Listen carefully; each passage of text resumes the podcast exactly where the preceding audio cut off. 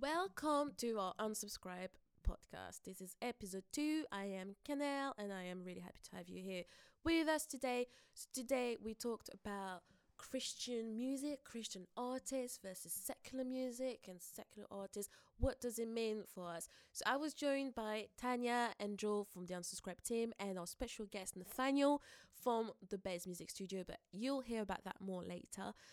Also, apologies, we're still trying to figure out the technicalities and tech things about the podcast, so it may have cut at some points, but it's fine. You should still hear it. So yeah, apologies if you hear some cuts and stuff here and there.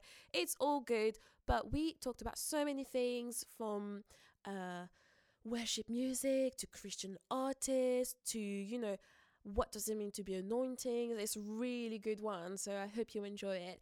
Give us a follow, give us a like, and send us some feedback as well. You can find us on our social media at unsubscribe_brightcityuk on Instagram, on Facebook, and we are on Spotify and Apple Podcast under Unsubscribe by Bright City UK. Thanks. Yo, sorry. Yeah, okay. You know you're holding the mic as if you're about to spit bars. Habits. Force of habits. Sorry, rapper. Drift. Is that what you still go by? Drift? Yeah, I guess so, yeah. Okay. I mean, I don't call myself that. People call me that. Yeah, I call myself the Vandal. Let me just... Oh, yeah, cool. John calls himself Jay Solomon. Around the house, does he? That's a cool name, though, Jay Solomon. No, Jay Solomon's coming back. Jay Solomon's home. I like it. Right. Well, welcome to a brand new second episode of our Unsubscribe podcast. How exciting! Yep. Really exciting. We are in the room. I am Canel, and I am with Tanya, Nathaniel, J. Solomon official. I fully thought you were gonna say Drifts, Nathaniel. That was your opportunity. Contract Drift record of the week, BBC. You guys were played on BBC, weren't you? Wait! Let's not get ahead of ourselves. Sorry. Yeah, but we played that live. It was good. But just in case anyone logs off now, we did get played on. Yes. And that was Joel talking. So I am joined by Tanya, Nathaniel and Joel for our second episode of our Unsubscribe podcast. We're really happy that you're here listening to us, and we hope that you like this. So we are going to make some introductions because I don't know if anyone knows about who we are. So I'll start. I'm Knell, I am married to Joel, and we are leading Unsubscribe, which has been going on for a little while. And I am joined by Tanya. You've got the floor. Hi guys, I'm Tanya. What am I supposed to say? Who are you? He was listening. I am me. What credentials do they want to know? Who are you? Yep. And are you part of Unsubscribe or not? Yes, so I'm Tanya, I'm part of Unsubscribe. Where are you from? I'm from Zimbabwe. Or Ashford, Kent, depending on. Are you married, single? I am engaged, actually. Okay. Ooh. Tanya, what is your relationship with music? Are you a singer? I thought this was going somewhere else. Do you play an instrument? I am a singer. Some say a rapper, but... Is it? No one says a rapper. That's right. No, I'm a singer. You lead worship? I lead worship at Bright City Church. Yeah. Yes. You've got like a soulful, gospel-y kind of voice. I'm working on it, yeah. You've done some collabs with Jay Solomon? I sure have. Have I done a song with Amazing you? Grace. Me? No, you haven't actually. I think Joel blocked that for some reason, but we'll talk about that later. Nathaniel, yes. Or shall I say Drift? Yes. I don't know why I'm getting nervous. This is bad. I feel nervous. Do you feel like you're being interviewed? I don't feel nervous. It's crazy. But God has not given us a spirit of fear. Amen. But peace, power, love, and a sound mind. So I had to encourage myself in the Lord there. My name's Nathaniel. I'm married. Been with my wife a long time, 14 years. We're married 8 years. Oh, speak up. We've got 2 boys. One is 3. The other one is 2 in September. So in 2 months. Wow. We're in the Da Base Music Studios. Excuse the feedback. That is going to get sorted, but Yeah, I do youth work. I work for MAP as well. Yep. Yeah, and that's it, yeah. I speak in church sometimes, and yeah. Nathaniel, what's your... Because you're here today, you're not part of Unsubscribe usually, you are a little guest speaker. So, you know I brought you here because you're a lot into the music industry. Can you tell us more about that? With pressure. Can I go out of order? No, I'm not in the music industry. So what was your question? What's your relationship with music? Yeah, okay, so I haven't actually wrote any lyrics in over a year, to be fair. So at the moment, I'm currently on a hiatus, just because I'm just busy. So we're saving to buy our first house. We've got 2 toddlers.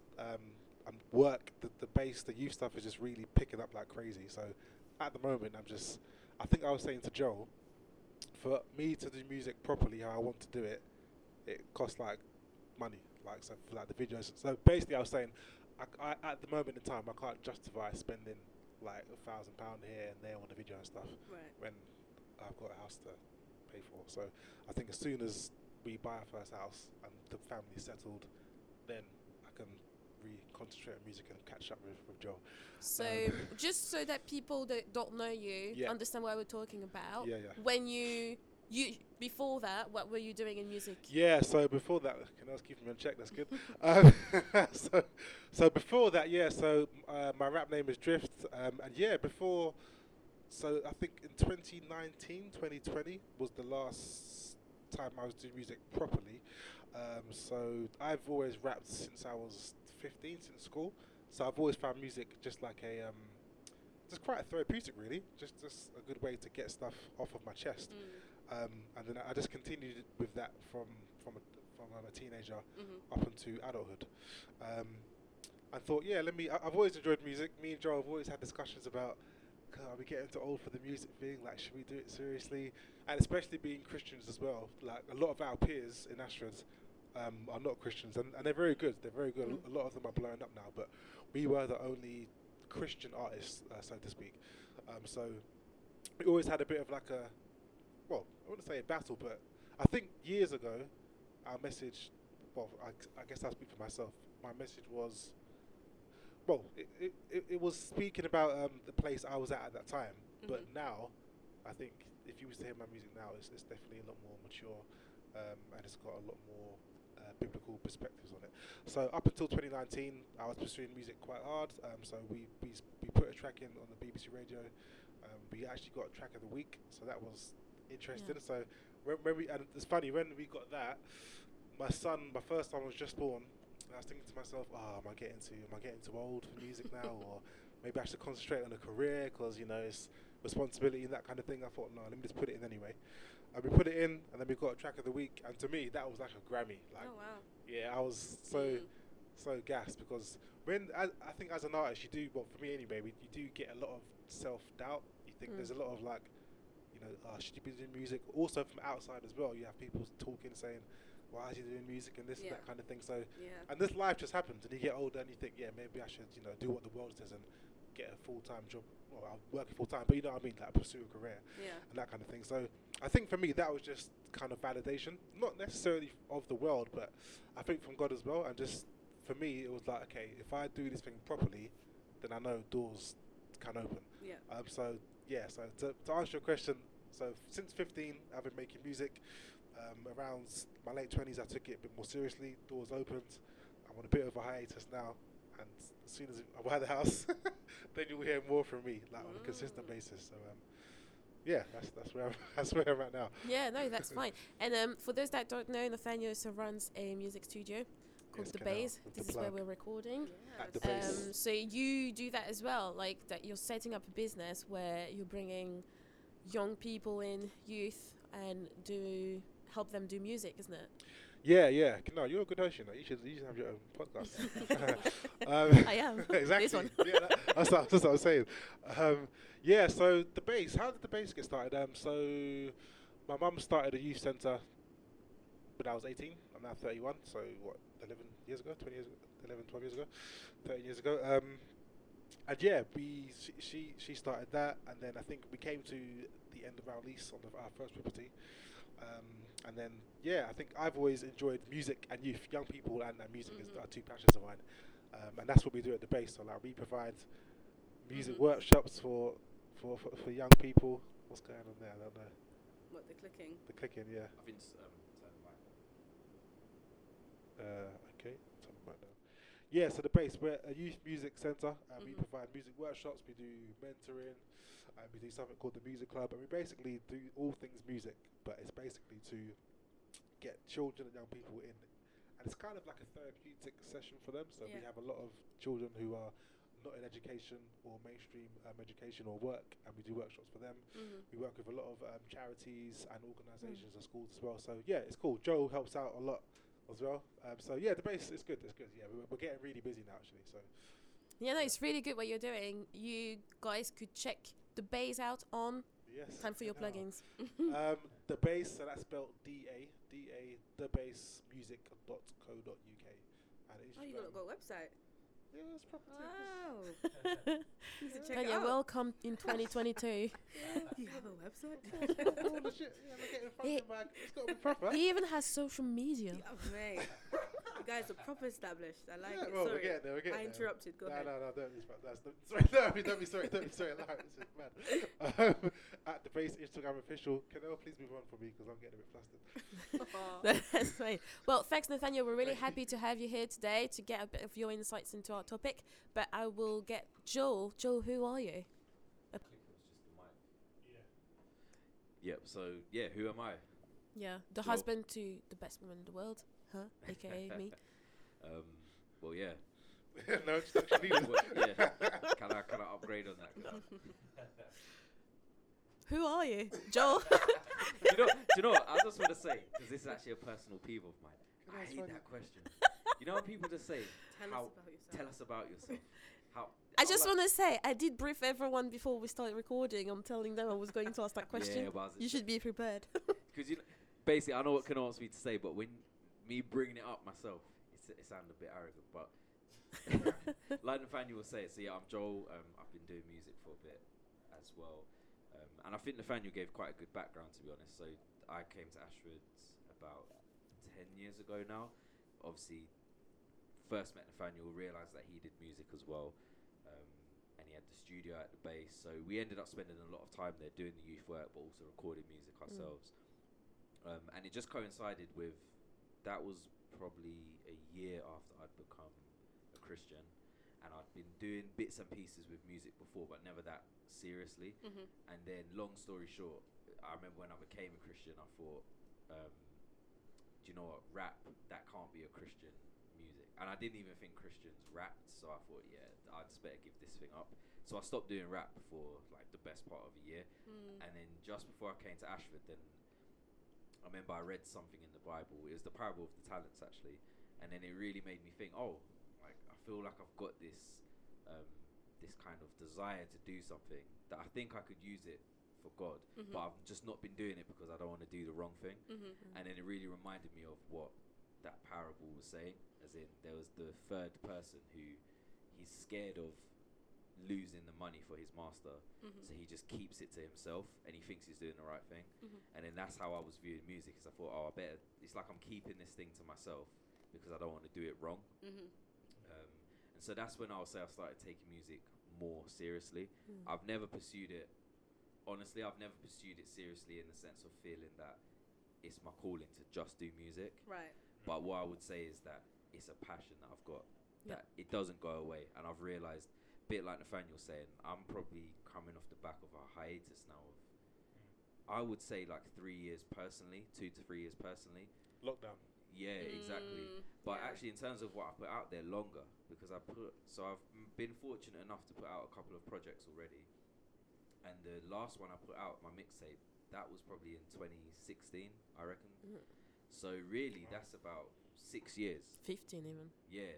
Wow. So we were really, fortunate and blessed to put out that "I'm Good" track that got the radio play, and I've put a few bits on social media here and there, but I've not been doing it consistently. And funnily enough, I would say within the last month, I've felt that kind of spark come back. So I've been working on music again. But the interesting thing is, I say, because I don't feel that my calling, if you like, is to do music full time, I feel just very, what's the word, content with the way I'm doing it now. Mm-hmm. Yeah. I feel like, you know, I've got a motivation. I feel that there's something that God has given me to share. And I'm just excited now to do it and put it out there. And whether it's only meant to be for me, to just be something that, you know, it's good for me to put out there, whether it is for one person or whether it ends up being 1,000, 10,000 people that hear from it, I'm at complete peace with that. And I've got to say, I've heard Joel's new tracks and they are sick. Oh, no, I've heard it too. I'm the wife. I can't wait to hear it. No, it is really good. It is really good. In all fairness, you guys are really lyrically, like, you're not just lyrically, but no manner of your expression. You're actually sick, so yeah, you're looking forward to the. You guys coming off the hiatus. They've got some fans in Ashford. Yeah, they probably do. They do.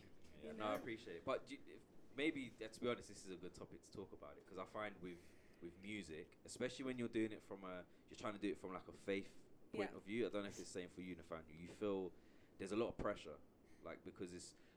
If I was doing music just to do music, my pressure would be, I want to please. This needs to sound good to people. And that's all, even if I had to sacrifice my integrity, I could probably bend it a bit if I knew it was going to get me plays and appeal to people. But I find when you're trying to do it from a point of view from your faith, one, you can't lose your integrity, because I can't put, for me personally, this is not to have a go at others, but me personally, I can't put an image out there that doesn't reflect, one, who I am, and secondly, who I think God wants me to be. Okay. And then because of that, it means that then there's a lot of almost like quality control that has to go on board with what we're putting out there. Yeah. Yep. I could write a song, but it's not just a song. It might be a good music song, but is that what God wants me to put out there? Yeah. Am I reflecting it right? With the main thing I find with rap in particular, like a good way that you practice your skills is freestyling. Yeah. And with freestyling, you're just trying to vibe with a beat and just anything can come out. Yeah. And so with a freestyle, for example, if you didn't care about what you're saying, I genuinely think to put a compliment back to Nathaniel, hands down, he's the best freestyler that I've freestyled with. The words just come to him very naturally, and I find like when I'm doing it, it can come, but I always think I wouldn't record it because you know, even if what you're saying isn't wrong, you just want to make sure that what you're saying is you're putting it out in a good way, or you don't want to say something that you can think, oh, it didn't make sense, or I'm misleading someone with what I'm saying, and bits and pieces. And then you're going to get asked to preach on Sunday. Yeah. Exactly. And even that, like, I find that the way I like to do music is quite reflective on my life. Okay.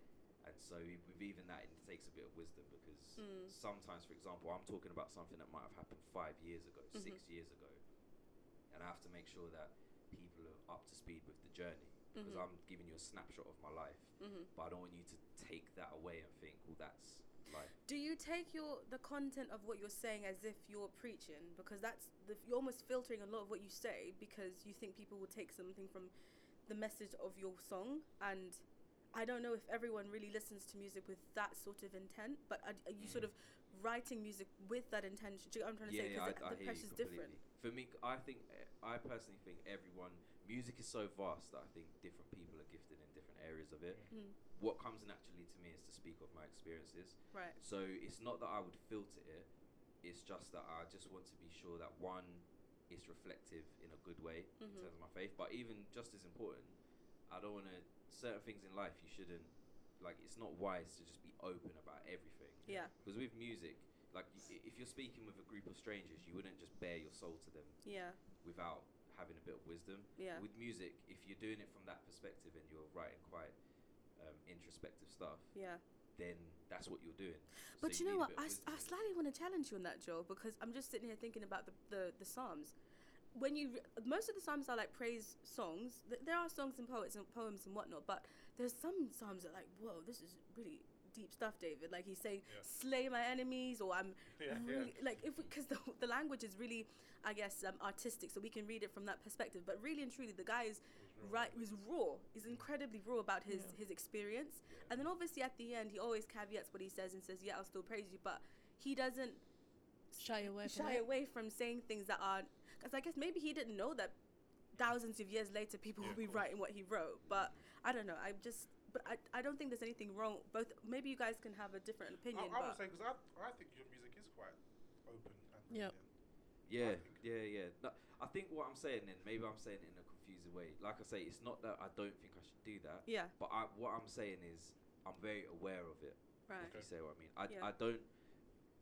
If when I'm sharing something that is open, I've prayed about it first. Okay. And I've really considered for myself, am I happy to put this out there? Right. That's what I'm saying. Mm. And then the ones that I've done it, where then I feel like, yeah, do you know what? I'm happy to do that. Mm-hmm. It's not just been spur of the moment. This has happened to me now. Yeah. And that's why a lot of what I put out is usually I'm speaking about something in the past. Mm. So the new projects I'm putting out, there's some things that have happened in the past, like with my wife's health and stuff like that. Mm-hmm. I needed time to process that as a person. Mm. Now I'm at a point where I feel that I can put that in music. Mm-hmm. Without the emotions attached to it? Yeah, or just clarity of the emotion. Right. I think when I'm living the emotion in the moment, I don't even have time to think, oh, that I can write that over a beat as well. Yeah. I need to, but my point is, if you listen to it now, and you might think, whoa, that's raw. Like, I should call Joel. He's really going through it. But the fact is, I went through it 5 years ago. That's why we're talking about it now. Exactly. I'm talking about a past experience. Mm. So that's just... But there might be things that I'm going through now, and I think I wouldn't just put that on a song now. Yeah. Because it doesn't feel right. Yeah. Mm. Sometimes it does. Mm-hmm. But so I just think it's... For me, there's a consideration. Mm. But also, that's, like I say, the style that comes naturally to me to write. Where someone that, you know, can write music that's just there to dance to or there to have a good time. That's, for me... still of completely to bring music. Awareness to something. Yeah, exactly. I don't think there's just one style of music, but what I feel is that if the style comes more naturally to you, then it's easier to write in that way. And I've always found that to be the easiest way that I write music. It's just reflection. No, that's good. Well, this is a bit of a sneak peek. I'll just quickly talk for myself, not in an arrogant way, Joel. I'm just kidding. So no, the reason why I wanted to talk about music is because I've always been interested in music since like I was a child. I've done music in music schools, and I've played instruments, and I've studied music, but also I gave my life to Jesus. I've been in worship teams for over 10 years, so that's something I'm very passionate about. Even in my personal life, I love listening to I pretty much listen to almost only Christian music. Oh, wow. This thread I would listen to something else, and it probably would be in the context of like something social, and even that I'm very careful of what I listen to, because I know I'm very aware that, and that might not be the case for a lot of people. Like with, I know Joel is different than me in that, but I'm very influenced by music, because music is something that stays in my mind a lot, and it's like it feels like chance. And then I've noticed over the years that when I get something in my head that's taken that has lyrics that are really bad or really sad or nothing to do with God, it's like always in my mind. It kind of influences me in my mood even when I don't realize it, but the other way around is true as well. And then a few years ago I made the decision that why am I doing this to myself? So then I've started listening almost exclusively to Christian music, because I knew that this would influence me in a better way. Okay. And many times it has. So that's something personal. But I actually just used the word Christian music, and the topic today is to, you know, just share our opinions on Christian music. Yeah. So what do you guys think is Christian music? What's your definition of it? Because I found a definition on Wikipedia. If you just type Christian music on Wikipedia, it tells you. So I went on Wikipedia to check, on Google to check what the definition of Christian music is, and the first thing that came up is a definition from Wikipedia, which says Christian music is music that has been written to express either personal or a communal belief regarding Christian life and faith. Common themes of Christian music include praise, worship, penitence, and lament, and its forms vary widely around the world. I found that really interesting, because that I feel like that's not always the definition and the meaning we give to Christian music and Christian artists. Right. So I wanted you guys to have your opinion. First of all, what is Christian music? Yeah. And what are Christian artists for you guys? Do you know what, when you were talking prior to this topic, I just got like a flashback. There was a time, I think maybe Nathaniel and Joel, you may have heard of it, and maybe even you can now. There's this thing, the truth about hip hop, and that was like for me. Yeah, was it the thing where Rihanna umbrella song? Oh, yes. All the satanic stuff. We've all watched it in our youth groups. Yeah, it made it to France, guys. Yeah, literally, because that was when you were saying about when you made the decision not to listen to music. Because I went through that process, but I think my reasons of doing it were kind of fear-based, and now I feel like it's different. But I guess we can come on to that. But yeah, sorry, to answer your question concerning Christian music. I honestly, my view initially on what Christian music is was, you know, it's music that specifically talks about God. And now I'm kind of in this place where, like, I struggle with the term secular music now. I understand it's a very neat way of saying music that doesn't talk about Christ. But I think sometimes when you say secular music, you almost say, like, it's bad. I think secular music is almost called evil. Do you know what I mean? Especially in the church context, when people talk about secular music, it's the devil's music. Whereas I don't think that, I mean, the distinction isn't as clear. It's like, it's not as clear cut, because even some Christian music is just bad. I'm sorry to say, but just because we're calling it Christian doesn't mean it's good to listen to. So yeah, I think Christian music, in a general sense, is music that specifically talks about Christ in different ways, or is made by Christians. But I think I don't really like the word Christian music. I don't really like it. Yeah. Joel, what do you guys think? Yeah, sorry, because I was just I found like a good article earlier that I was trying to find, but I think I've come slightly to the opinion of you in the sense of when I, for example, was doing music, I would always say, do you know what? I'm not a Christian rapper. I'm a rapper. Yeah. That's a Christian. I just used to like saying that phrase. And then I think, to be honest, at the time I was doing the music, it did make sense because I was quite a young Christian, but I don't even think wise enough in my faith to even have that label upon myself. But then I would almost just put myself in that bracket and thought, do you know what? That's the kind of rap I do. And when I hear Christian rappers, it's just not not my music. Yeah, even to this day, I don't really. There's not many people that call themselves Christian rappers that I enjoy listening to. Your pet peeve is when people ask you to go do a rap during a worship song because you're Christian. Oh yeah. But to be honest, I think that's to do with musical like taste rather than. I don't think rapping as a worship. Maybe some people are gifted in it, but I think I love music as well. I think that's just something that God has given me. Probably the same for you. Probably all of us in this room actually have that I just love music. So it's not even just, oh, can you rap on worship or whatever. It's more musically what you want me to do doesn't sound good to me. Yeah. So I'm not comfortable to do it. Same as with the music I try and put out myself. I have to be a fan of the song before anyone else would even get to hear it anyway. Yeah. So I have to at least enjoy the music. It has to sound musically good to me. But yeah, in terms of the label, I think now then I've got to a point where I thought, well, no, I want to. Do you know what? The way I live my life now, I know that I'm a believer of Christ. Like I want to follow Christ. So then, I wouldn't say if I'm putting out music, I would more confidently say, well, yeah, I'm a Christian rapper if that's what you want to call it. Okay. Like, I think as much as I could say, yeah, don't put a label on it. We don't need to have labels. That's just how we function. Like everyone, like you need to know roughly what you're getting yourself in for when you're going for music. I wouldn't just pick a random playlist on Spotify. Yeah. I would go to a genre at least that I like. So I'm not, against the idea of Christian, like labeled music. Yeah. But I do think that, there's, like you said, Tanya. There's people that probably call themselves Christian artists that then you can hear the music and think, I'm not, maybe you've just fallen into a niche and you're comfortable and you've got your solid audience now. Yeah. So almost you could put out whatever you want and you've got your audience. And then there's other people that we would call secular, but they could put out a very solid song that is still worshipping God.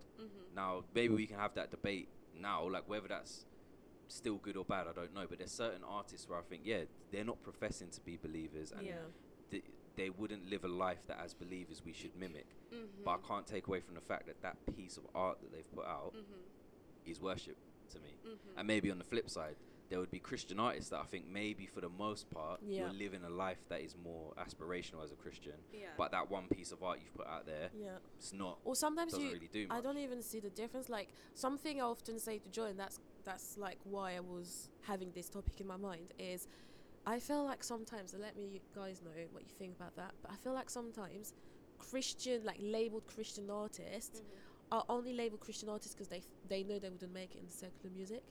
And because it's so saturated, right? It's yeah. like it's so big, or for whatever reason. Yeah. But I'm like, if you label yourself as a Christian artist, in my opinion, you've got more chances to make it. Mm. That doesn't mean mm-hmm. you're actually, like, you know, everything is about mm-hmm. like praising God and stuff. Mm-hmm. It's just, well, I'm a Christian, I want to do music full time, and so I'm a Christian artist. And then it's like it's almost.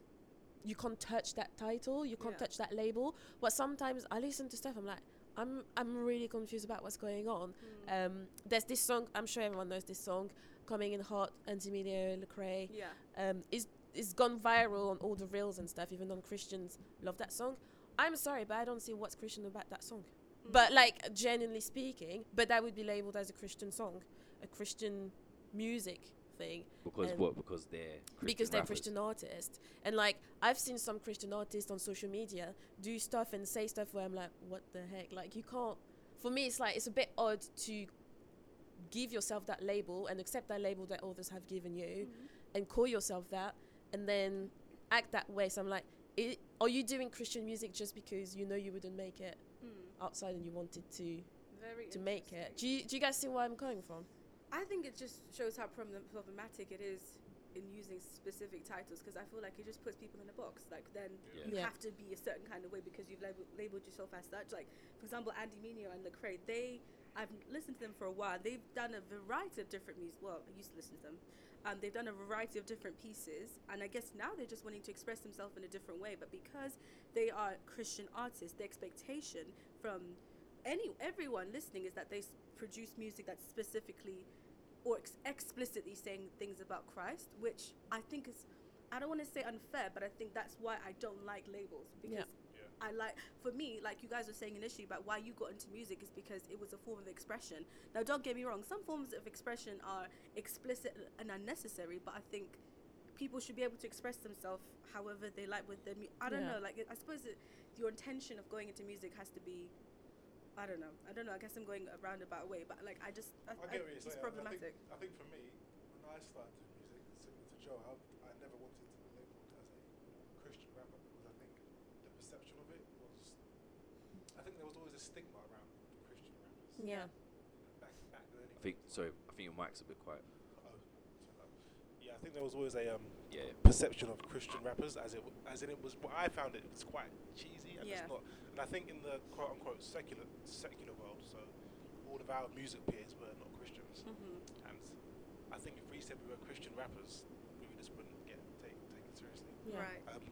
But that being said, at this moment in time now, I don't really care what people think to a certain extent. But I think it's a tough one because if you do say you're a Christian rapper, like you said, you put yourself in a box, and then you're expected to make a certain type of music. But people change, people grow. People go through things, mm-hmm. and music. Yeah, you want to speak about.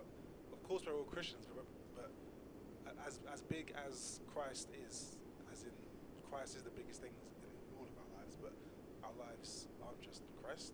That, like I say, that makes sense. Yeah. We have other things that we go through: health, finances, relationships, children, or whatever. So we're not just going to be speaking about Christianity. And also, I think for me, why I didn't like that label is because my thing was going undercover and being relatable to people. So not trying to like please the world, but just being relatable to people in the world and telling them that my story is, well, what got me through this was Christ, it was my relationship with Christ. And if he can do that for me, he can do that for you. So that was, I think for me, it was always, my plan was to always go under. All right, so just a quick disclaimer, what we're doing, we're stopping when we finish a topic and then hit and record again when we start another topic. So if it seems a bit choppy, that is why. But we're going to do our best to edit it. We sprung this podcast on Nathaniel, what, with about an hour to spare. So firstly, thanks for coming, man. But we basically set up in his studio a very basic setup. Quickly sprang it on him. So yeah, what we're having to do is we've got the mics and we're recording off through a different mic. But to make sure that we get a solid podcast that we can get across for all of you guys to listen. We just want to be sure that we don't speak for an hour and lose it. So we're intermittently saving as we go on. But yeah, sorry, bro. So you were saying about... Thanks, Joel, for the disclaimer. Undercover. Thank you, Tanya. Yeah, I was saying... What was I saying? Undercover, yeah, so... Daniel and Esther. Yes, yeah, so you wanted people to think you weren't a Christian and then you were going to spring it on them when it was too late. Hello. For lack of a better term, yes. Wolf in sheep's clothing. No, well, kind of actually. You mean a sheep and wolf? A sheep and wolf clothing, yes. Disclaimer, listen, I've got two children, man's asleep deprived, but listen, we move. Yeah, so I think, because it's different though, because I think it's different periods of my life. So at that time, I was a Christian, but I wasn't as, I don't know what the word is. I'm more bold in my faith now, I would say. Do you think that comes with age? I think so. Age and COVID. Age and lockdowns.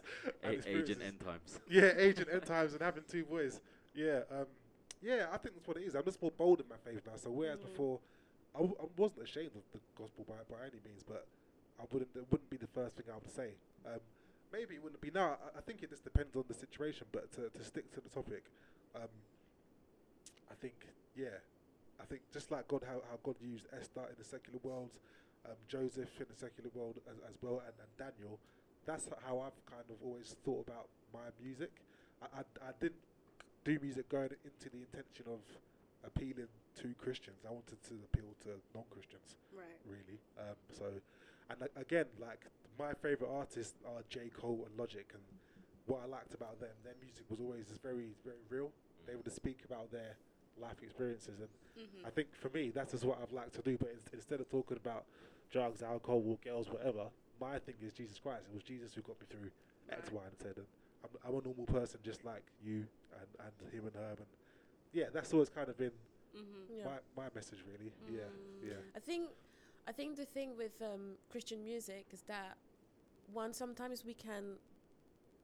I think it comes a responsibility if there's a label about Christian music, which I think is where my issue can be sometimes. Yeah. I'm like, I get that you need to be real and everything, but it comes a responsibility upon you because you've given yourself or you've accepted it. Because like if you're not refuting it, you're basically accepting it, right? Mm-hmm. The label of Christian music. Christian means follower of Christ. So for me, that's where the issue I have is like when I'm seeing things or listening to things, and I'm like, it's saying one thing that is Christian music, but it's not reflected or I don't see it. And I'm not saying people have to be perfect. It's just, it's like with a pastor. If a pastor says, well, I'm a pastor of a church, comes responsibility and expectation because of the title he's got. And we'll be the first ones to be like, that doesn't sound Christian, and that's controversial because we hear something that doesn't reflect or we see a lifestyle that may not reflect what the person's preaching about, right? Yeah. So I think for me, it's that. I don't have an issue with people going through different things in life or figuring things out. But I just also think there's a responsibility towards other Christians, but also a responsibility to testify and witness about who are Christians and who's Christ to people that may not know. Because people will look at you, people will look at us and be like, they're saying they're like Christian artists, but I can't really see a difference between them and like non-Christian artists. So I think for me, that's the difference. But also I think another thing is what we mean by Christian music, right? Because for a lot of people, and for me for a long time, it was, well, Christian music, I guess, is like what you sing on Sunday mornings. Like worship music. Yeah, worship music. But now I don't think it is. And when I was saying earlier, I only listen to Christian music. I don't only listen to actual worship music, but like I was thinking, well, I know there's genres of music I like. I like neo soul, for example. Yeah. Are there any Christian artists out there that do that type of music I like?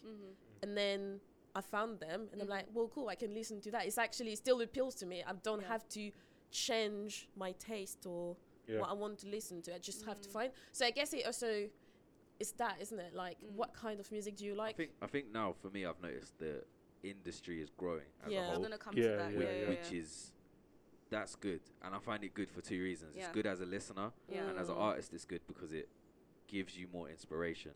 More variety. Definitely. Yeah. I've always struggled with the fact that we were saying earlier is that when I first used to hear Christian rap, I just found it so cheesy that it didn't give me the inspiration that I felt I wanted to write music. So I was always sort of playing this game of listening to artists who were chatting nonsense, but I liked how they would find a way to rhyme on a beat or, you know, just different things, and then think, oh, how can I apply that to what I'm writing? Mm. But, yeah, I can't lie, like, music is influencing. So the more you're listening to this kind of music, the more it just, you know, it doesn't influence you to do something crazy. But yeah, you wake up and you've just got lyrics in your head that probably shouldn't be in your head and stuff like that. But I find now there's so many more artists. Yeah, I wouldn't have thought 10 years ago to think, oh, what neo-soul Christian artists are there? So I would have just listened to like D'Angelo or Erykah Badu or someone like that I know from that genre that I like. Yeah. Whereas now I'm realising, oh, more I can listen to something that is still very good musically sounding. Yeah. But and appealing. Yeah, but it feels like wholesome music. Yep. And I think that's not to have a go at any other artist previous, because things take time to build up to a level. Yeah. And you needed them to arrive to where. Yeah, exactly. Yeah. But I think before, my thing was Christian music didn't seem to have the quality that the other, like the real music industry had. Yeah. And when you just like music, there's a point where you just want to hear good music. It's the word you said is quality. Because, you know, like, even when we were growing up, it was like, oh, I need to listen to Christian music, but the quality, and it's just so bad. No, coming to that, like, I feel artists like Kirk Franklin, he's not the only one, but I think looking at the evolution of gospel music or Christian music on a whole, on a global scale, that is, I think he's one of the pioneers that really said, okay, we don't have to do the whole classic way of, do you know what I mean? Like, there's a whole lot of, you know, a lot especially of artists, sorry, we're going to say anything? No, I was going to say, especially when he came out with them Revolution. Yes, Revolution times. And he got a lot of stick for that because basically it's to people at that time, it was like, you're straying away from what we deem as Christian music. Do you know what I mean? And I feel like, maybe we're having that similar sort of branching off, whereby people are saying, well, how do we distinguish between what's Christian and what's not? Because no one can say at that time that Kirk Franklin's music was not Christian. Yeah. To us, but it's like every generation have, even like in secular music, if you want to call it like that, it happens. Yeah. Like, you need someone that breaks the mold, bring something new. Yeah. And then how, like, from to look at it nowadays, you'd be like, how do you think that Elvis Presley relates to, I don't know, Beyonce, but without him, like, and then all the people that pioneered. Yeah. And I feel like it's the same thing. Yeah. When I was researching for this topic, I saw in the 70s, basically, there's a new movement that came out that was called the Jesus music. Yeah. And that's when people were like, we don't need to actually do, like, chants and, like, you know, old school types of music. Yeah. But bear in mind, in the 70s, that was just, like, pioneering and really controversial. Exactly. And we're talking things that nowadays would be like, this is so old. Exactly. Yeah. But these people broke the mold, brought something new, and then got stick for it. But then people emerged from that, and then etc., etc. Even, like, things that seem unrelated, you know, like you take Hillsong, you're like, yeah, maybe to a lot of people nowadays that just sounds like old or like like type of music that it's just like everyone does that. But they were the first ones to do it. Yeah. And then you've got Maverick City, who couldn't have happened if you didn't have Hillsong and Kirk Franklin coming in and bring something new. With Maverick City, I feel like they're taking a sound which would be specifically isolated to the four walls of the church, and they're making it mainstream. Yeah. Some people take issue to that because it's like, you're diluting your sound, or you are veering off from the roots of it. But I feel like what they're doing is actually quite personally, I think it's quite powerful. Oh, she just said to spread the gospel, didn't they? Well, guys, sorry. We actually have a recording of Jade, who couldn't make it today. Jade, we're thinking about you. We hope you're well. And I'll just play the recording because she's talking about Maverick City, and I think it could be a good introduction. Yeah. Cool. So this is a voice message from Jade. Okay, I think maybe I should just voice note this because I'm not entirely sure how I want to write it. But this might come across quite rude, and I don't actually care, to be honest, because it's me we're talking about. So let's take Maverick City, for example, yeah? And, you know, I'm quite a big fan, you know that, of Maverick City. I loved their album, the Volumes albums, but I don't like their new stuff. Because for me, something I always used to say, and I probably still do say, is anointing over skill. And whilst they're skilled instrumentalists, vocalists, whatever, there was such a heavy anointing on their volume albums and stuff like that. But now I feel like it's just very showy. But what I've noticed is that they've become showy because they're bigger in the industry, and you've got the likes of Kirk Franklin jumping on board with their stuff, and it's put me off them somewhat. And as much as I like Kirk Franklin, to be honest, it's not a huge amount, because I do think he's a show. I think he's a show off. And maybe some of his old stuff is anointing, and maybe his lyrics touch people, whatever. But everything's just too showy. And now Maverick City, I've got on board with him. I feel like everything's just a show. It doesn't feel as anointed as it used to.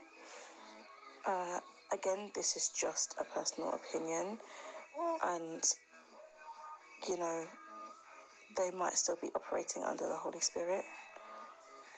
It just doesn't seem that way to me now. Like, I don't even think about it, just like aesthetically, when Naomi Raine first started singing out, she just looked like a normal everyday girl with glasses, and now she's there all snazzed up looking jazzy.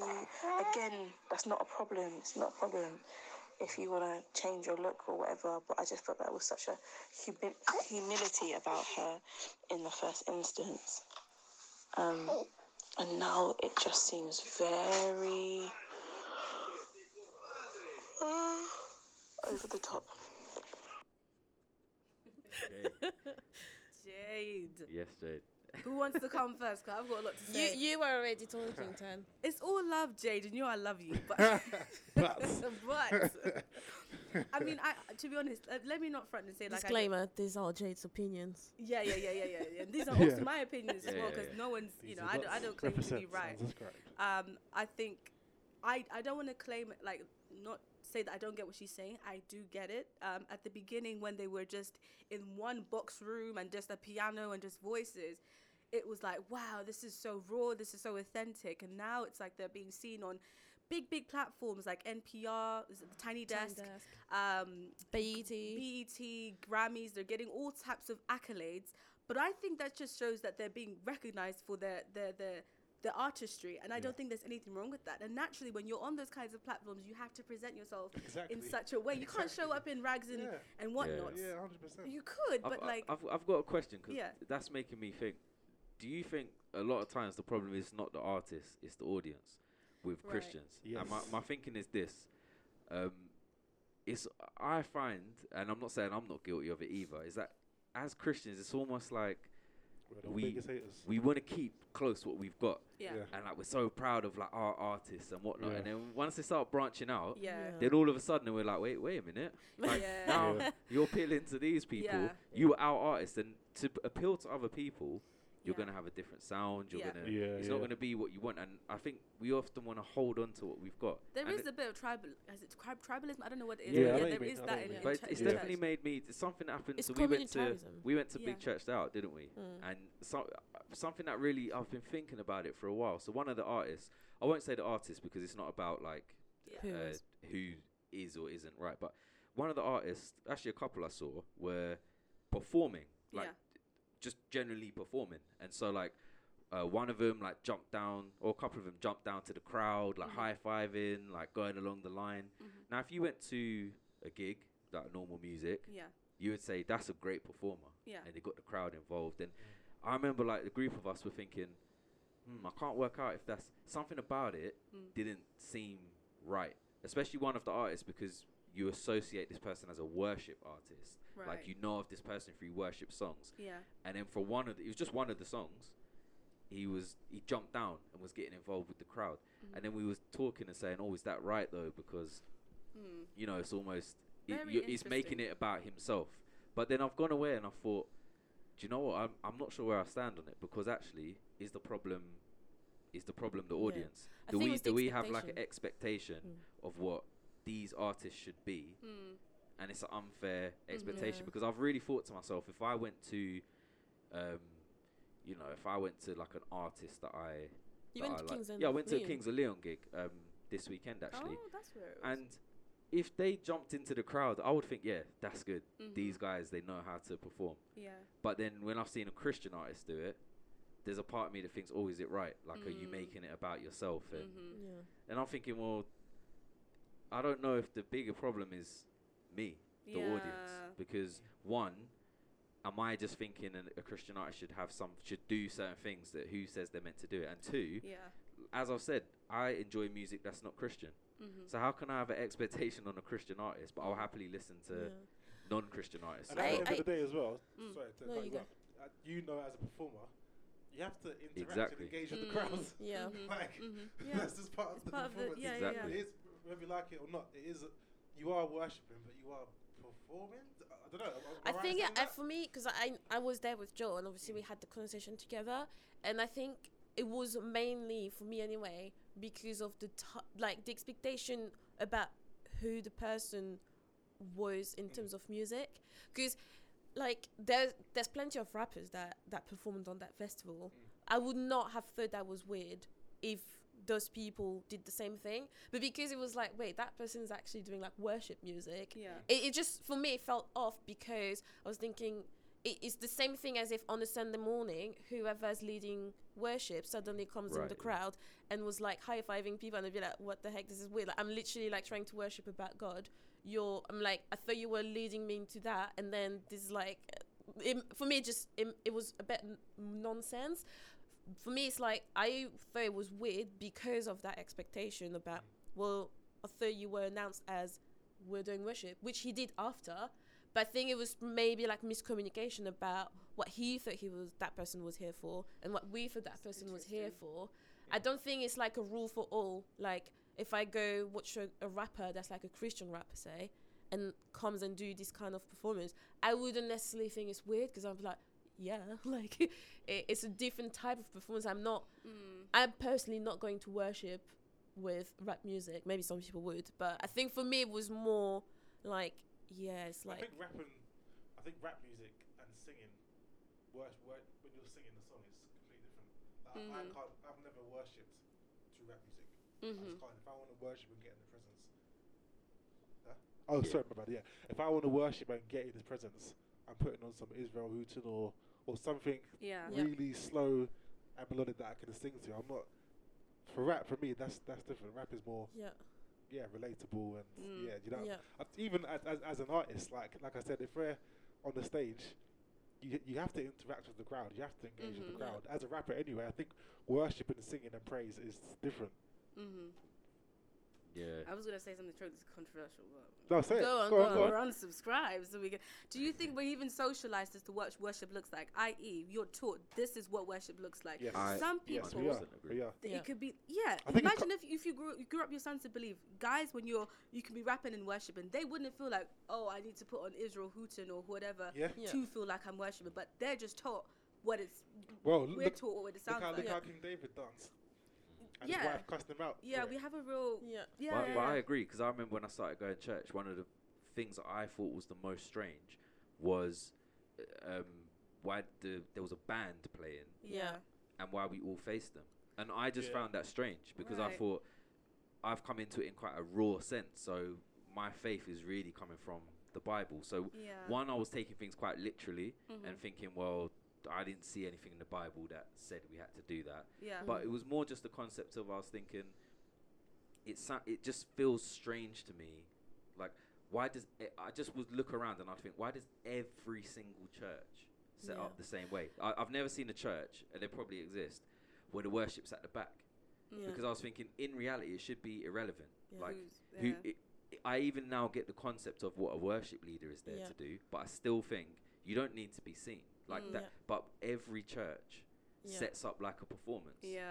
I've seen, so when I was younger, I did like outreach camps, and when you were doing that, you had to go to different churches on Sundays, even churches that you've never been to, like the type of church. And one time I had to go to an Assembly of Brothers. It's so different than anything I've been to before. It's like there were a lot of things that were different, which I thought is really interesting because they were doing faith in a different way than I've seen it. And one of the things that stuck with me, and I thought that was so beautiful, but I've never seen it outside of that style of church, is for worship. They've got like these books with songs already in it, and they've got like the chords and everything, and you've got a piano which is not even in the front. It's like kind of everyone's like in a circle all together, and you've got the piano somewhere, but it's not because it's in the front. It's just like a piano takes a big place, so kind of you see it, but it's not the point of being on the stage. There's not even any stage. And then because with like some of the people I was with, we were not part of it, and then when people started singing, it was so amazing. Basically they just, someone comes first of all, anyone could go on the piano and anyone could say, we're going to sing song on page 23. Okay. And then they all open that page and then they start singing.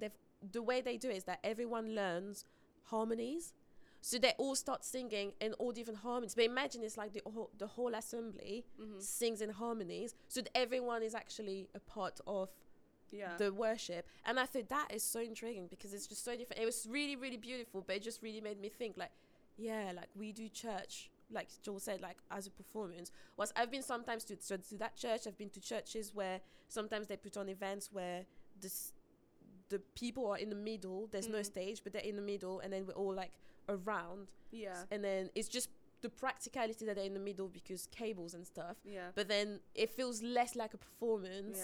Yeah. I think what you're describing is really interesting because it talks about like the evolution of the church, whereby specifically the Pentecostal and like now Apostolic and other non-denominational churches have had a big influence of like indie rock, which was then made Christian to some extent, because that's, if you listen to like 90% of Christian music, sounds a lot like that in terms of like worship music, that is. And I feel like that speaks of how, like you're talking about the Jesus movement and all these things, events that have happened in the Christian faith, if you will, which has, I guess, it's just changed the way we've done things in terms of like, so what you're describing, imagine that setup is very common to like a rock concert. And that's just, to me, it shows how, we were influenced by people who used to do those things in the world, if you will. And then they said, oh, we can do this in the church now. Do you know what I mean? Like people get saved and then, that's just an aside. Yeah. I think it's very interesting how on a Sunday, we always, as Christians, we're always listening to music, we're always having a form of a performance. So I can understand why when it comes to now Christian artists rising up, we have the expectation as you're leading us in worship, or because anytime we listen to Christian music, it's mostly on a Sunday. Does that make sense? So we almost have an expectation of how Christian music is supposed to be done. So when anyone wants to do it differently, we question it with the same lens. But I don't think it's, well, at least them, I don't think they'd be doing it. I think it's a really good point you're making, because that is, like I say, something I've struggled with for years because, again, I was introduced to worship as just being a set type of music. Yeah. So, but like you've said, Tanya, you're right, actually. It's just, it's a form of indie rock that then has been made Christian. And I just don't like that genre of music. So for years and years, this to a quite recent time, like I really thought, it's something wrong with me. Like maybe I just don't worship God. But I would think, what is worship? And I would really try and study it. And I'd think, well, there's so many other aspects that I know I worship God. And then, to be honest, I was introduced to other types of music where that was worship. Going to Zimbabwe was probably the biggest revelation for that, because it was an indie rock that they were playing. And I really found myself worshipping God. But again, I think, like you're saying, Tanya, because the churches that we go to are so accustomed to one style of music, that's something that I think we forget about as well, is... Not everything appeals. If you're someone like me and you don't like that kind of music, it can become maybe something deeper than it should be. Because if you play me an artist... in a music sense, I'm very comfortable to say I do or don't like them. It's not that deep. But it's hard to say that about if worship. You're telling me that's worship, I feel I'm like blaspheming, because for years I would just think, I just don't like the music. It's nothing to do with me not wanting to worship God. But I thought, because you call it worship, that means something's wrong with me. I literally thought maybe I don't even know God's spirit or something because how can I not like no, you do. Like I get that because for me, like for example, I'm comfortable with like our style of indie worship thing. That doesn't mean that's the style I listen to if I don't listen to worship, because it's not. But I'm just comfortable with it at church. I don't mind. But say like gospel music, as in like actual like gospel genre, I don't really connect with it. If I go to a church that does it, I'm just like, I just don't connect with it. But I can appreciate musically is good. It's just it doesn't really do much to me, which for a long time I had a problem. I was like, maybe I'm just weird, maybe like I think there's a difference between to make when we talk about worship about what is appealing to you musically and the fact of the act that you're trying to do, which is worshiping God. And then now I feel like I'm because I've thought about it for a long time, like I think it's fine even if I go to a church that does a genre of music that I'm not comfortable to, that doesn't appeal to me. Like it's not about that. So I'm really trying to be like trying to strip away the musicality of it and approach God in a different way.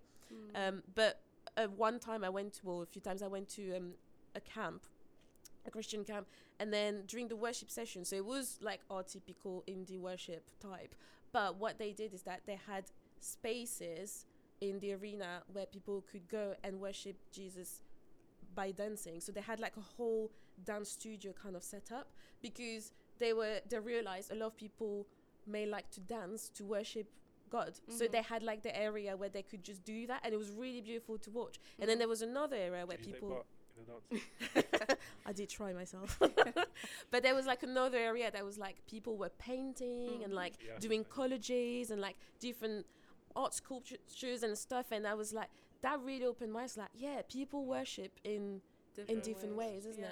But imagine in the church, if every Sunday you had people that were like free to dance. You don't have to like it. It's not about you, isn't it? Churches.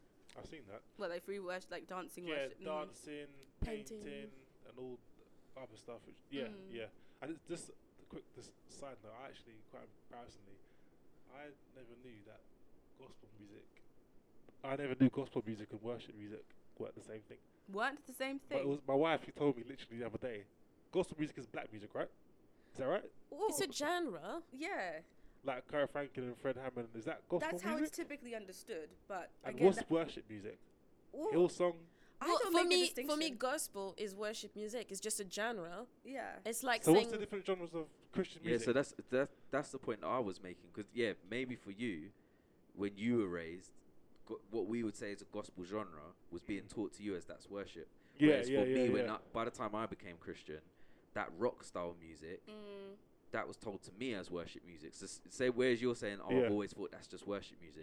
For me, that rock style, I thought, I've always just thought that's rock. So what are the different styles of Christian music? Can you explain? There's even things like old Negro spirituals. They're Christian music. Do you know what I mean? There's a difference. There's been a progression of different sounds. But and I think gospel's related to that style of music, singing, choir. No, but there can be gospel that is, for me, not worship. For me, worship music is music that is there to praise God purposefully, and is something that is done to give him the glory. But I think you can have Christian music that is not necessarily worship music, because it can talk about God. It doesn't mean it's like leading you to communally praise him together. I think any genre, in my opinion, could be worship music, but as well any genre could be Christian music that's not worship music. I feel like I make the distinction, like, God, for me, not every gospel music would be something that I would be like, that's something that I would worship with, and vice versa. Interesting. It sounds like there's just a lot of different opinions on this matter, and I think that's perhaps even the take-home message, if we had one, is that there's no real way or right way of doing worship or Christian music. I think it's just so broad, you can't never put it in a formula, and I think that's why we get frustrated, because we want things to be clear-cut and like this, but you just can't. I think I agree with you, Tanya. I think that's kind of my sort of take-home from it, is that I think, do you know what, I even came into this thinking I knew what my opinion was, and even this is making me think, do you know what, I've got a lot to go away and think about. I just I've got one question based off Jade's point, which is, you know, she mentioned about back in the day, Maverick City kind of had that anointing, and then now she you know, she doesn't feel maybe they've got it the same way. Not to speak on that point specifically, but do you think if you're calling yourself a Christian artist, one, you have to have an anointing, and then two, if that's the case, what is it? How do you know if you've been anointed by God to do music? Good question. Ooh. I don't know why Christian musicians get so much stick, because no one's saying, are you anointed to be a painter? Oh, yes, Tanya, anointing? click. I'm clicking back off. Or do they have, are you anointed to be a businessman? Are you, come on, like, why do we have... Where's anointed in the Bible? Where's anointed in the Bible? There's places... I'm not saying it's not, I'm saying where... Is there an example of it? Can you give me an example? Anyone? Yeah, when Saul, as in King Saul, is starting to do things that have nothing to do with God, and God sends Nathan, I believe. Yeah. Samuel? Is it Samuel? Yeah, Samuel to... Sorry for everyone that's like a theologian. No, David. He sent Samuel to find the future king, right? Yeah. So he sends him to Jesse's house. Yeah. And he's got all his sons there except for David. Yeah. And none of them is... Like, Samuel doesn't feel like any of them is going to be the one that God is leading him to. Mm-hmm. And when he sees David, he actually anoints him. He said, this is you, and he does that oiling, anointment with oil. Yeah. So there's like a few times in the Bible where it's like a specific calling that... God gives you, enables you to be able to do something he's called you to do. Even so would you say, would you say an anointing and a calling is the same thing, or is it different? I think an anointing is like literally the ability to do it. Like, because God could have... The talent to do it? I think it's a supernatural ability to. For example, you know when they were building, was it the temple, and God anointed certain people. Was it the tabernacle? Sometimes some part in the Old Testament. Forgive me because I really need to remember, but he anointed people. He does read the word. Right? He anointed specific people for certain tasks, even all the way to people threading things and all these random things. We were like, God anointed those people for that task. Do you get it? It's like you're anointed for a call, and you're anointed for a thing. It's not just... So I've got a definition here of anoint. Funnily enough, a lot of them, the word anoint is they refer to the actual act as in something very specific in terms of putting oil on the head on something. But I think in terms of what we're talking about is this, where it says to choose by or as if by divine election. So basically it's like to be anointed is you have a specific, you've been chosen for something specific, or there's a divine election. So like from a Christian point of view, we'd say God has elected you to do something. So even the examples in the Bible, like people were, we can read that God specifically elected that person and said, I need you for the job. And it's, you can literally, he would even directly say, or you can just read between the lines and know that God empowered that person. It wasn't by their own strength or their own abilities. Yeah. That was the anointing. So in a music sense, do you think you have to have that to be to call yourself a Christian artist? Yeah, I don't think so, because God also gives us gifts, right? So if he gifts someone with the gift of singing or the gift of playing an instrument, or like we're talking about music, that doesn't mean the person, that means like he's giving you something, then you can work on it and then you can use it, but that doesn't mean God said, okay, you actually don't know anything about music, but I will put that special thing on you so that I can choose you to do something. If that makes sense what I'm saying. It's like for me, it's like a gift is like you get something and then you can like, it's like a skill. You develop it. And you use it, parable of talents that Joel mentioned. Joel, what's the reference for people that want to listen to, like, read the parable of talents? Oh, well, I'll get it for you. I don't know. Yeah. Off the top of my head. But then, like, I don't know, because you talk about it all the time. Where is the passage? Read my mind, Joel. With my husband. So for me, it's like, he's giving people a gift. Yeah. And then he's expecting us to work about it. So it's not like, I've got a gift, but I'm not going to do anything about it. But anointment is like something different where he's like, no, I've selected you. I know you don't know how to do it. Like Moses, like Yeah. So what's the difference between being anointed and being called? Is it the same thing? I think it's the same thing to me. From that definition, to me, it sounds like, the same. Synonymous, or at least they're very closely related. So does that mean that if we all have, say we can all sing? Yeah. Are we all called to sing? No. I personally, this is just an opinion. I would say no. Why is that? Because I actually agree with your point, actually, Kano, is that I think you could have a group of people gifted at singing. Yeah. And could you sing it? But I think there might be someone that is called to sing, as in, like maybe I'm missing. So why did God give you that talent then? Yeah, because it can still be used to glorify Him. Mm-hmm. But I think an anointing, it sometimes achieves something even greater. Do you know what I mean? Like, say God gifted the people that He anointed to build the temple. Yeah. God gifted loads of people the ability to work, to build, to do carpentry. Yeah. But there were specific people at that time where God had a specific thing in mind, as in I need a temple built, and I'm going to anoint people to build it. And I think with music, my opinion is that there's many people with gifts, and I think this in general, just with humans, is I think we're all gifted by God. Yep. First thing is, some people choose to use those gifts for the glory of God, and other people use it for selfish gain, or they miss the mark. Like, I would say Beyonce is talented. She's gifted in singing, but I don't think she's anointed. No, I don't think she's all that. Yeah. But okay. Let me. I'm just. I'm saying as an artist. As an artist, sorry. Voice, I think she's gifted. She has the skill. No one can take that away from her, and she's worked. She's worked over the years. But when there's a musician, an artist you've heard, and you just know this person is anointed, they may not even compete to the level of skill. My wife, Tisha's anointed, because you know what? When she sings, it goes beyond the natural. It's like it transcends. Your soul. It touches your soul. It really. Even when she sung it, it was mad. I can't. Yeah, it was. You're right. I think like there's I think because of that, there's like because I think it joins something that Jay touched on, which is now that they're more mainstream, that it doesn't feel like they're anointed. But I'm like, what if the anointment was to go to that platform, like to go on platforms that random people like me and you can't go to? You see what I mean? It's there's plenty of Christian artists that are gifted, or plenty of Christian artists that are anointed. That doesn't mean everyone is anointed towards the Christians, right? A lot of, maybe Maverick City, I don't know, because I don't know what God's plan for them, but maybe they're anointed for multiple things. Like, one is to be able to go on platforms where there's not many Christians, where like the gospel's not really preached, and to, because I'm like BET, like who can like praise God on BET?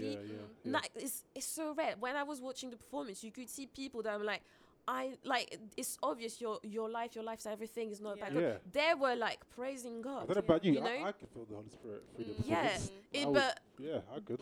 But like, maybe that's just their anointing, and like we have to deal with it. But also, like, some people are anointed to work towards the actual Christians, and then some people that their passion or like their hurt is towards like the unreached, will be like, why are you not like going? I'm like, because that's not their thing to do. I think it's true what Joel said about earlier, about how Christians, when we see artists like develop and go outside the box, we kind of think that ours, like, even when the gospel was originally intended for the Jews, and then it got preached to the Gentiles. Yeah, amen. And the preacher. And the Jews were like, "Why are you preaching it to the Gentiles?" Yeah. You need to establish yourself where it starts. Like, take Maverick City, or take like the gospel. It started with the Jews because it needed to start somewhere. It can't just start from nowhere. Yeah. And now even them, they're like, nah. But look at where it reached. I feel like it's the same with Maverick City, isn't it? Yeah. They had to start with Christians, or like, how could they access platforms if even the Christians were denying them? But that doesn't mean as Christians we can't still be like, listening to them. I think the fear is that they'll get watered down and they'll become so mainstream that they lose their essence. And I think I understand the fear, but it's like, what we could do is just pray for them. That's what I was about to say. Let's just keep praying for them. And maybe sometimes they'll have to. I mean, maybe this is controversial, but I'm like, you can't. Right, there's like a scale. I can't remember what this scale is called, but it's a scale of like evangelization, and then there's like, in the middle is when someone gives their life to God, to Jesus. But then before that, there's a seed planted, and there's like all the different stages before that to happen. Yeah. And even after that, the scale doesn't stop. It's like, well, okay, you gave your life to Jesus, but what's next? And it's like sometimes as Christians, we stop there and like we forget all the things before and we forget all the things after. Mm-hmm. But you can't go reach someone and tell them about something like, you know, very theological, like something so deep if they don't even get the very foundation. Like you can't go talk to someone about I don't know, like end times if they don't even know who is Jesus. Yeah. See what I mean? But as Christians, because we're mature in our faith, like we can be thinking, why are you watering it down? Like it's not watering, but you need to take people where they are. Yeah. Otherwise you can't. It's like a baby, right? Yeah, and then you're a dad. Like imagine from when Isaiah was born, you're like, you need to walk. Like, what are you doing? Like, I don't even know how to crawl. Like, you need to meet people where they are. And I feel like, maybe they'll have to filter out, if we want to call it like that, because they need to meet people where they are, if that's their calling, to actually, you know, bring people to God. Who knows? Yeah. At the end of the day, we don't know how many people are being saved and being touched by their music. The foolish things to confound the wise or whatever. So it's like things that don't look as if they are making a difference. They may well just be. Do you know what I mean? So because they're going places we don't go. Yeah, exactly. Like, so let's just keep them in our prayers. Yeah. Imagine what they said about again Esther, Daniel, and Joseph. Again, they were powerful people in a secular nation, isn't it? Mm. Yeah. So let's just keep them in our prayers. And well, guys, we're coming to an end. It's been about an hour 15. I feel like we literally could keep talking all night, right? I see Tanya scrolling. What, I've seen Joel, Nathaniel, and all the guys talk. Sometimes they start at 10 p.m. and then 4 a.m. They're still talking. Yeah, so I know this could go on, but we don't show what happens in the brotherhood. Exactly. What stays in the brotherhood and the man caves. That's a different podcast for the freestyle. But no, just quickly, it's just come to me, Kano, that parable of the talents. It's in Matthew 25, I think. You just remember that. Verse 14 to 30. Divine revelation came to my head. So parable of talent, Matthew 25. If you want to go check it out, so you know what we were referring to. But yeah, guys, thanks. I think it was a really good conversation. Yeah. I feel like this could be like part 2, part 3, part 6. But we're going to stop here for today. I feel like the main takeaway that we're all feeling, and that you probably will get as well, is that sometimes like we just need to open our eyes to all the stuff, you know. And then we're not here to preach you about a truth. Well, we're here to preach about Jesus, but I mean, music, there's not like black and white answer, right? Like I've changed maybe like some things that I was thinking before when I came here, and it's totally fine. That's why we're doing this. Like we don't all agree or have the same opinions, and that's why we're sharing, so that you can open minds and you know, see how other people think and feel and stuff. But what I encourage everyone is, if you feel challenged by what we said, it's fine. That's good. That's what we're here for. Pray about it, and then try to see answers for yourself, and don't take what we're saying just for gospel truth, but see it for yourself. And Nathaniel, thanks for joining us. Thanks for coming. It was really good pleasure to have you. Pleasure. Thank you. And we hope for another time with Nathaniel on the podcast. You're a good podcast guest. Yeah. Oh, thanks. You're a good podcast host, Kano. You should have Kano needs to have her own show, you know, with cooking and a spin-off. Everything. Trust me. She's got the anointing. That's it. I don't know if it's for Christian or not Christian yet. No, I'm joking. But no, and also, I'll just say it like that. Watch this space for what these guys are bringing in the music area. I feel like there will be plugins in a few months. I don't want to say too much because I don't want to be told off after this. But I know these guys are working in the background, and they're working hard. Sometimes Joel comes back, I'm already asleep, and they're trying to really do what God is putting in their heart. Tanya, great worship leader as well. If you want to see more, just come to Bright City. And thank you for joining us. See you next month. Bye. I feel like we have to give Kano her props as well. Propping everyone else. Canel, great host. Thank you for setting us up and putting this together. And yeah, thank you for inviting me as well. Yeah. Thank you. Well, guys, peace out. And we hope you enjoyed. Give us a like, give us a follow. And thank you very much. Bye. Goodbye.